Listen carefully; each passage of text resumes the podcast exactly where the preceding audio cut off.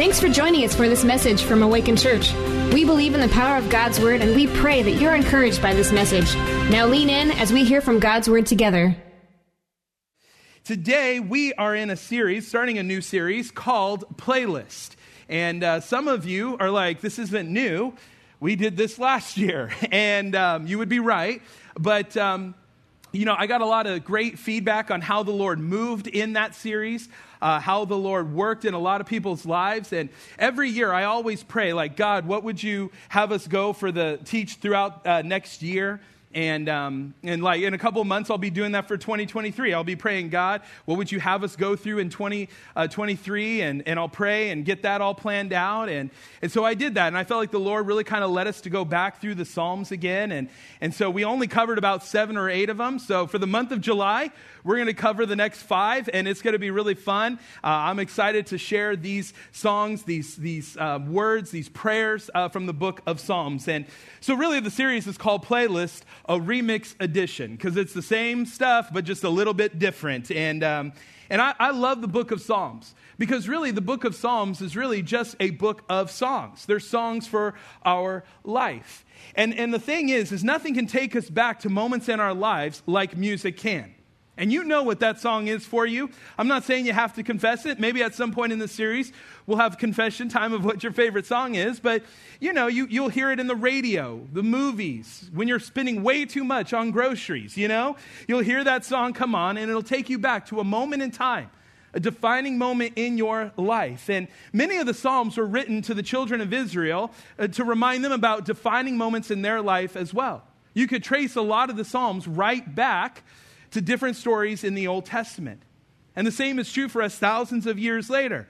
Because God has given us the book of Psalms to remind us of defining moments in our lives. You can go in and start reading the psalm, and it will remind you of the character of God, who God is. Maybe there's a certain psalm that just kind of carried you through a difficult season in your life, and it reminds you how God has brought you through that season. In fact, I think we could call the book of Psalms God's divine playlist for our lives. Because you could read in the book of Psalms, you could read a chapter and it'll describe worry, anxiety, stress, and, and fear, and all these other emotions. And then you could just turn the page and then you'll read other moments of just joy and gladness and worship and adoration for who God is. But a theme that runs all throughout every psalm is a complete dependence on the love and power of God. So today, we're going to be looking at a psalm, Psalm chapter 3. And it's by David, and David is believed to have written most of the psalms. And so this is a psalm by David. He's on the run for his life. People are wanting to kill him. They're, they're coming after him, and, and he's freaking out and he's stressed out. But what we're going to see by the end of it is that David has a complete love and dependence on the power of God. But this week, as I was reading through Psalm chapter 3, it was reminding me about life and about how life works and remind me that life isn't like those sitcoms in the 90s that I always enjoyed. I don't know how many of you loved watching the 90s sitcoms. Like, it's okay, you can admit it. Like, you know, we didn't have Netflix. When I grew up, I didn't have Hulu, I didn't have Disney Plus. I had to suffer. I had to wait every Friday for TGIF, right? Thank goodness it's Friday. That was what I had to watch. And, and so our family would get together and we would watch Family Matters we would watch Step by Step. We would watch Boy Meets World, right? Like, there's those good ones. And then, of course, never fail, we would watch Full House. That was our favorite. Are you guys like, and I'm not talking about this Netflix, other garbage that they're trying to push on you. Like, I'm talking the OG Full House. That was what it was. Now, I, I, grew up in a house that I know I was a little privileged to grow up in because I had a mom and dad who loved each other. They loved my sister and I. You know, they loved the Lord. So I grew up in a very good household. But every time I watched Full House, I'd go, man, my life is rough compared to those people's lives, right? Like, you, you know what it would be like. You know, the show, it would be introduced this funny sequence that they would open up with, and, and then you would be introduced to a problem. There might be some friction with the characters and a struggle there. And then, of course, the piano would start to play very softly in this heartfelt moment, and there might be a little bit of tears and a little bit of laughter. And in 30 minutes or less, you had this neatly wrapped up show with a lesson, and it was all good ending in laughter. But the reality is, life does not work that way, does it? You and I both know that not every problem, every difficulty, every challenge that we face ends with laughter. It doesn't end in a 30 minute bite sized, neatly wrapped package for us, does it? And sometimes the problems that we're facing will not disappear. It doesn't matter how much we're praying and we're praying and we're praying, sometimes our problems still exist. And sometimes, if we're being honest today, it can feel like it's me against the world. And that's the title of today's message Me Against the World. Because I believe today, as we look at this psalm by David, I believe that's how he felt. He has all these things, this, these problems, these issues coming at him. And I think he felt like, man, it feels like me against the world. And if we're being honest, in our situations, we can feel the same thing. But what I want to do is I want to read Psalm chapter 3. I'm going to read the first two verses because what David does is he lays out the problem. And after he lays out the problem, uh, he's then going to kind of, we're going to get our points from verses 3 through 8, and uh, we're going to kind of learn what he's learning in his situation as well. Uh, but let's look, chapter 3, starting in verse 1. It says this O Lord, how many are my foes? Many are rising against me. Many are saying of my soul, There is no salvation for him in God. So we're introduced to the problem in this in the first two verses and um, he just kind of lays it out david lays it out before god and and the background of psalm 3 is this that david was the king of israel he was on the throne but now he's being overthrown and there are people wanting to take him off of that throne in fact his son absalom is wanting to kill him now, let that sink in for just a minute. Your own child wants to kill you. It's a very scary thing, not a happy thing. You can understand some of the fear and problems that he is up against. But not only that, David's closest friends, his closest advisors, the people that he would share life with, the people he would be vulnerable with, they have now turned their backs on him as well. And they're like, We don't want you anymore, David. We're sick of you being this king. We want this other guy named Absalom. And so now David has been forced out of Jerusalem. He's on the run. People want to kill him so that Absalom can be king. If you want to read further into it, it's in 2 Samuel chapters 15 through 19. But David's like, here's the thing, God. Not only have they taken the kingdom away from me, not only is my position God, not only is my career as king God gone. David is like, hey, God, people are saying some things about me. They're like, they're like, hey, God has definitely left you, David. David, you are just like Saul. And that seems to be the thing that's hurting him the most. Now, if you were with us a few weeks ago, we talked about Saul. We said Saul once kind of followed the Lord, listened to the spiritual advisors that he had, but then eventually he thought he knew better. He thought his way was better. So he turned from God, turned from all of that, rejected God. And so God removed Saul and put David in his place. And so that's what these people are saying. They're like, David, you are just like Saul. God has turned his back on you, he has left you, and now Absalom is going to take your place. But I love this because as he lays out the problem in these first two verses, it's almost like he starts to have this heart change. He's reflecting on his situation. I feel like David, as he pauses, he's almost like, you know what? What is God trying to show me here? What is God doing? How is He working? What, what is God doing in my situation? And when He does that, it seems like things really begin to change for Him. Instead of Him complaining for the whole rest of the psalm, David spends the rest of his psalm reminding him and reminding us thousands of years later truths about God's character and what God can do in your life and mine. I believe in the rest of the psalm, what David is trying to get at is he's like, listen, it's not me against the world, and it's not you against the world. And so if you're here today and you feel like you're facing some big challenges in your life, if you feel like you're in a no win situation, guess what? You're in the right place. Because I believe there's some things that God wants to remind us about Himself today. I believe God wants to do a work in our lives together, to, today. I believe there are things that God wants to show us about what He's capable of in the midst of our situation. I believe that God would speak to every single one of us to say, it's not you against the world, it's not me against the world. And so let's look at some of these truths, starting in verse 3. And the first idea that I have is that God is the source of my protection. God is the source of my protection. Verse 3 says this But you, O Lord, are a shield about me, my glory, and the lifter of my head. I cried aloud to the Lord, and he answered me from his holy hill. It's interesting to me that David is reminding us that God is the protector of our, from our enemies in two ways. One of those ways is that God remembers that God is the shield. And not just any ordinary run of the mill shield, but God is a shield around us, about us. Now, you need to understand, in this day, there were two types of shields. There was the shield that you would have with your hand, you would hold with your hand and your forearm, and you would hold it like this, so you do hand to hand combat with the other, with the sword in your other hand. And then there was a much larger shield.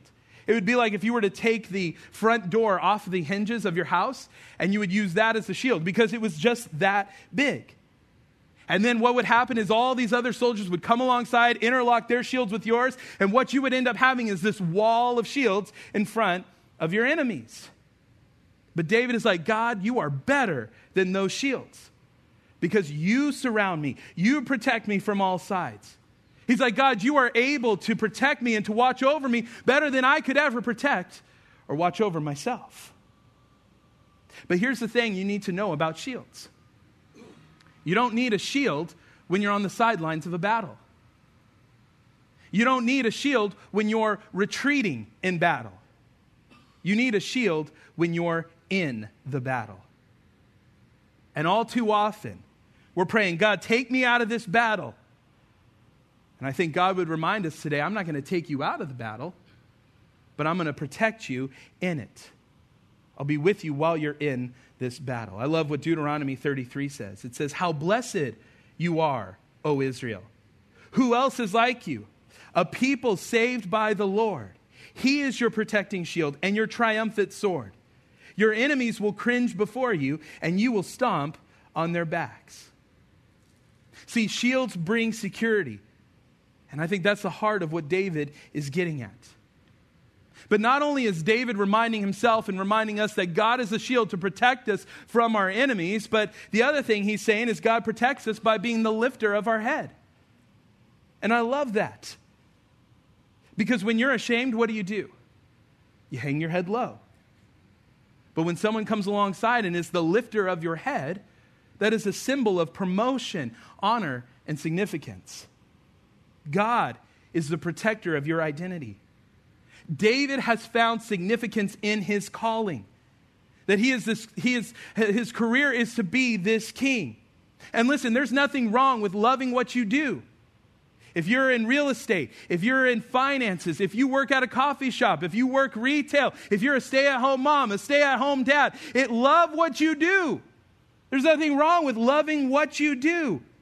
But it can be a bad thing if it becomes the source of your significance. Because the reality is, one day you will have to walk away. God may call you to do something else. God may call you to move on. And if that causes a crisis in our identity, and you wonder, what's my worth? What's my value? That's when it can be a problem. Let me tell you, I've, I've had the privilege of being a, a pastor here for over a decade.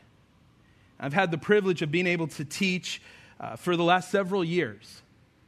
And I love doing what I do.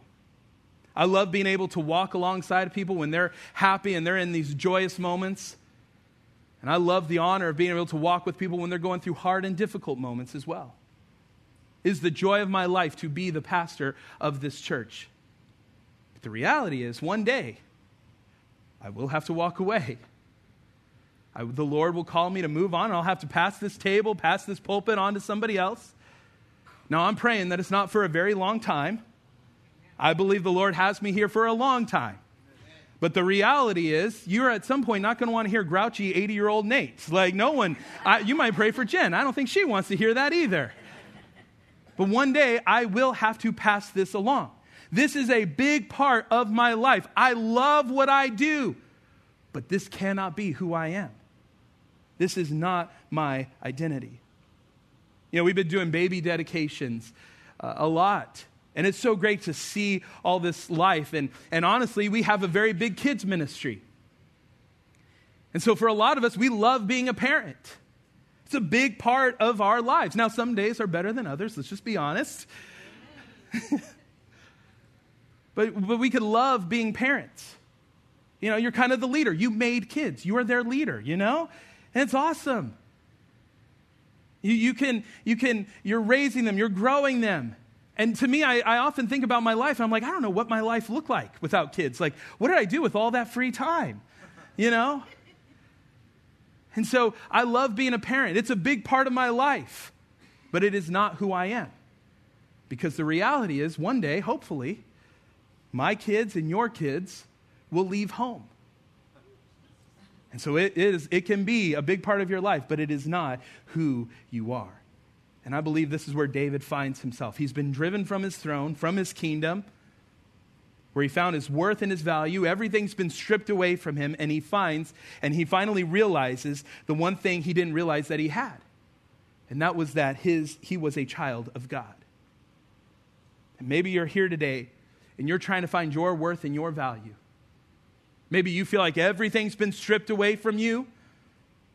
And you're like, I, I, it's causing a crisis in your life. Let me tell you this never sell yourself short on who you are and what your worth and your value is.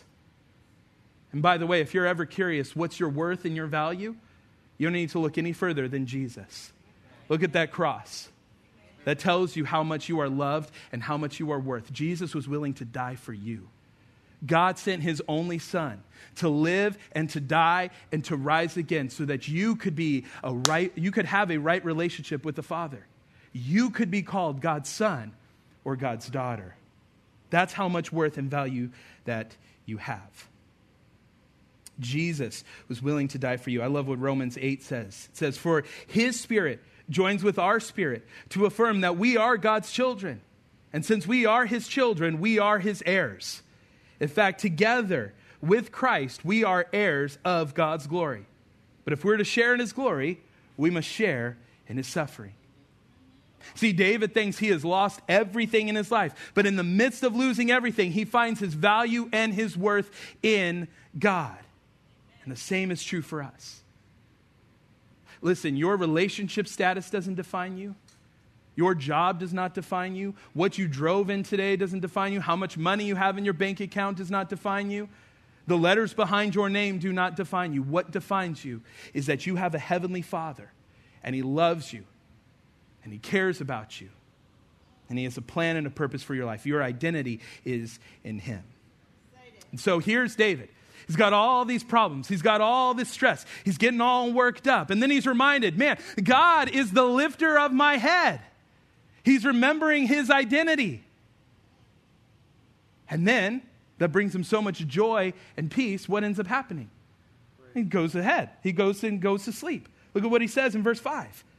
I lay down and slept. I woke again, for the Lord sustained me. I will not be afraid of many thousands of people who have set themselves against me all around. Here's the second thing that you need to know is that God will change your perspective. God will change your perspective. Because I want you to notice something important in verse 5. David goes from sleeplessness, stressing out, having all these problems to getting going to bed, getting some rest, and waking up with a new perspective on his situation. It's almost like before, he's like, God, all these people are coming after me. Everything has been stripped away, everything has been taken away from me. God, I'm really going through this problem and this issue right now. And then he, go, he walks away, he gets a little bit of rest, and then he has this new perspective. He's like, I don't really care how many thousands of people want to kill me. David's not scared because he remembers the past victories that God has given him. You know, here at Awaken, we try to uh, imitate that. Um, we have certain values that we have here at Awaken that um, help us reach the vision that God has given us. Just like your family will have certain values. There's things that you value for your family to achieve what they need to achieve. We as the church have those values as well. And so, one of the values that we have is monuments drive the movement. And we want to remember the past victories as we continue to move forward. And so when you walk in this lobby, when you see that box on the wall with the arrows and you see all the beads in it, that represents the victories in our lives. That represents the victories that God is having in this church. They represent the answered prayers. They represent people getting baptized. It represents people who've come to know the Lord. And if you haven't interacted with that, I would encourage you, go over there. Drop a bead in there. Because anytime that we feel like, man, we're failing, or these things are wrong, or, or I don't feel like we're going to have any victories, we can look at that wall and remember that God has been faithful in the past, and God will be faithful in the future as we move forward. And here's the thing David is resting and remembering in the past victories that God has given him. And so you might be thinking, what's the spiritual lesson in all of this?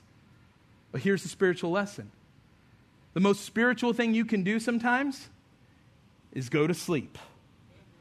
If you're freaking out, if you're stressed out, if you're bummed out about everything going on, just walk away. And once you get some sleep, you'll get a new perspective on things. And trust me, you will be reminded of the faithfulness of God.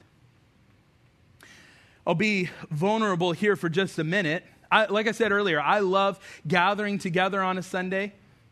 I love getting with all of you, worshiping, hearing, praying over you, praying with you, seeing how your week's going, seeing what the plans are, trying to set up coffee, all those kinds of things. I love gathering, worshiping the Lord with you all. It is so much fun. But then Monday rolls around. And Monday for me is a big study day. And so what ends up happening on Monday is I'll show up here in the morning and I won't leave until about 6. And I'll get here and I, I kind of already have an outline because the week before I kind of generally know where I'm going, what I'm doing. And so I'll start on a Monday and I'll start writing. And then I'll start rewriting, I'll start reading, and then I'll kind of go back. And about 11 o'clock, I'll go, What is happening? Like, am I even supposed to teach this right now? Like, what is going on? And so then I'll, I'll kind of take a break and then I'll go back at it. And around three or four o'clock, I'll go, this is hot garbage. Like, I don't even understand. Lord, you say, like, you care about your people. You want your word to be taught. Apparently not this week. Like, I don't even understand what's happening here. Like, could you just write it for me? Like, you wrote the Ten Commandments. Could you just write a message? Like, I don't understand what I'm supposed to be doing. I don't get this right now and I'm struggling and I'm wrestling through it and I'm frustrated. And then I go home, and Jen always asks me, How was your day? And I hate that question. because it just reminds me about, that's about, like, that's the Christian way of saying how I feel. some of you, some of you will have to watch that later to get that joke, but I'll tell her, like, I don't get this, and I'm struggling through this, and I'm fighting through this, and I don't understand this, and why is the Lord giving me this, and, and I don't know what to do with this. I'm just frustrated and I'm aggravated. And she always tells me, Nate, she's like, the Lord has always shown up. He's always given you the words, He's always faithful, He cares about those people. The message will come together. And I hate that too, by the way. Like, I, there is nothing more than I hate than that pep talk. And because I know those things are true, but I want like the answers in the back of the book, right? I want her to just say, here's the answer to the sermon you're looking for. I'm like, great, you know, like that's how I want it to work. But what do I do? I go home, I sleep, I wake up, and guess what? I have a new perspective on things because then Tuesday's another big study day. And I'll sit there, and it's like the Lord reveals new things to me. And then it's like, oh, all I need to do is, what about this over here? Or I got to transition here. Or what if I add this here? Or what if I take this out because I can put this in and say that clearly? See, if I just sit and I obsess and I obsess and I obsess, all I do is stress, stress, stress, and I'm trying to do everything in my own power. But when I get some rest, this is the lesson. I am showing my trust and my confidence is in the Lord, not in myself. And so, for a lot of us, that's what we need to do. We need to stop obsessing. We need to stop stressing and we need to walk away for a moment. We need to say, I can't do this anymore. Because what you end up doing is making things worse when you should be resting. Rest, listen to this rest is a gift from God. In fact, in Psalm 27, it says this Unless the Lord builds a house, the work of the builders is wasted. Unless the Lord protects a city, guarding it with sentries will do no good. It is useless for you to work so hard from early morning until late at night, anxiously working for food to eat, for God gives rest to his loved ones. David sleeping in Psalm 3 is a great reminder for us to stop obsessing and rest in the promises of God. David was able to rest because he knew that the God who never sleeps was working, moving behind the scenes, and was protecting him. Now, listen, David sleeping does not mean that David's like, oh, well, I'll just fold my hands and do nothing. The same is true for us. We don't need to just fold our hands and go, well, I'm just going to let go and let God. It sounds good, but it's wrong. You don't do that. You need to be wise. You need to make decisions. You need to take precautions when you can. But when you have done all that you can do, get some rest. Get a new perspective on things and show your trust and confidence is in God and not in yourself. Here's the last thought for us God is the anchor in my life. God is the anchor in my life. Verse 7 and 8 says this Arise, O Lord, save me, O my God. For you strike all my enemies on the cheek, you break the teeth of the wicked. Salvation belongs to the Lord. Your blessing be on your people. See, I think one of the reasons why, at least I love the Psalms, and why many of us love the Psalms, is because of how raw and real and relevant they are for our lives. I mean, just think about it. We are reading an unfiltered prayer of David. This is an uncensored song, like you would expect to see the mature label on it, right?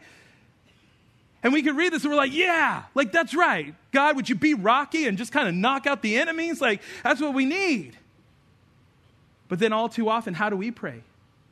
Very timidly before the Lord. Uh, hey, God, uh, got a little bit of a situation here. I don't know if you know what's going down here on earth. Got a problem. I don't know if you can handle it. But that's not what David does, does he? He's like, God, would you hit him with a hammer? God, knock some teeth out, would you? Like, I believe as David closes his prayer, he realizes that the storm that he's in, with everyone wanting to kill him, with his job being taken away from him, I believe David realizes that God has his back. God is his anchor. In fact, I read a quote this week that said, In order to realize the worth of the anchor, one needs to feel the stress of the storm. Faith is put to the test during the deepest trial of our life. But here's the thing I love so much is that Jesus is our hope and Jesus is our anchor. Amen. That while the trials and the storms and everything is beating and crashing in on us and, and coming in hard and we feel like we're drowning, Jesus is our anchor and He's our hope. A few months ago, I saw this kind of played out. I, I dropped my boys off at school and I came into work on a Monday and I got a call from the school. I was like, why are they calling me? Like, I'm the dad. Like, you know, I kind of just show up where I'm supposed to show up. Amen, fathers. Like, yeah, I'm pretty involved, but I don't, sometimes I struggle a little bit. And I'm like, why are they calling Jen? Like, that's where you get all the answers. Like, even for me, that's where I get the answers. and so, so I'm like, what is going on? But I, I, realized in the moment, I was like, well, so Jen, she's a, she works at the hospital here in Clarksville, very part time, and she'll work the night shift, and she worked that night. And so I realized, well, they probably did call her. I'm probably the second or the third on that list, which is good. Um, but, uh, but so I was like, I better pick this up. And so they said, Mr. Whittick. And I'm like, yes. And they said, um, we have a problem with Dawson. I'm like, welcome to my world. Like, you know, he's the youngest child. I got problems too. Like, what's new? And so they're like, no, Dawson, he's got a 102 fever. I went, oh, that is a little bit of a problem. And uh, they said, Well, we need you to come and pick him up. And I was like, I'm about 20 minutes away. I'll come and get him. So I drive to the school, and I could see him. He's kind of hunched over, all kind of down in the chair. But he hears my voice. I see him lift up his head, get a little bit of a smile on his face, waddles over to me. I pick him up and I hold him. The nurse gives me the rundown of what I need to do and what's going on. And then she said, Before you leave, let me tell you something. He came in here, and we were like, What's wrong, Dawson? And he goes, All I need is a nap and my dad. and I love that. That, that was so great because he didn't need mom, he needed dad, right? And I, and I love that. And then when they said, Oh, yeah, Dawson, we called your dad, he's coming for you. And he goes, Great, he's coming in a truck too. You know, like he's excited. He loves that truck. And he's excited about that. And it's a Ford truck too, by the way. So, you know, it's even more spiritual. But. But here's the thing. Here's, here's, the, here's the point of this story is this that in his world, he had a crisis.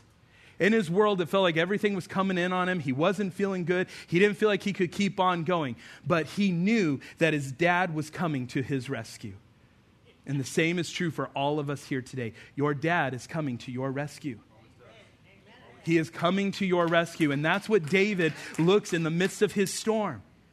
He says, You know what? Everything that I'm facing, my heavenly Father will come to my rescue no matter what. David has this godly strength, this godly perspective. Why? Because he's remembering that God is his anchor. Because he's the one that's going to deliver him and lead him to where he needs to go. And so maybe you're here today, and this Psalm 3, written by David, is just hitting home with you. Because today you're in a crisis or you're in a storm of your own right now. And it has come uh, hard and it has hit fast. Pain has just been knocking at your door. And it has moved in and it has refused to leave. Listen, you are not alone today. You're in a room full of people who are either in one or have come out of one. David was in a storm in his life. Job lost everything in a day. Joseph had his brother sell him into slavery. Jesus, one of his closest friends, sold him. And so today you are not alone. But let me remind you that the Bible describes hope as an anchor. In Hebrews chapter 6, it says, So God has given both his promise and his oath. These two things are unchangeable because it is impossible for God to lie. Therefore, we who have fled to him for refuge can have great confidence as we hold to the hope that lies before us. This hope is a strong and trustworthy anchor for our souls. And today, maybe you're in a place like David was. You're facing all kinds of opposition. It might be financial stress, marital problems, maybe some opposition at work or at school.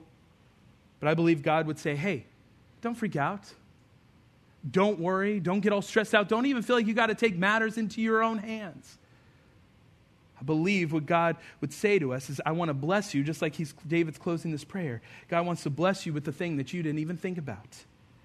And the thing that God wants to bless you with is his presence. I believe today God wants to remind you that he is your protector, that he will give you rest I believe today God wants to remind you that He is an anchor, that it is not you against the world, it's not me against the world, but God is with us.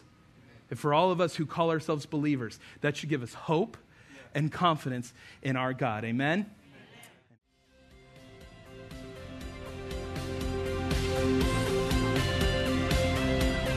Thanks for joining us for this message from Awaken Church. We'd love to hear how this message or the ministry of Awaken has impacted your life. Let us know at awaken.church forward slash my story.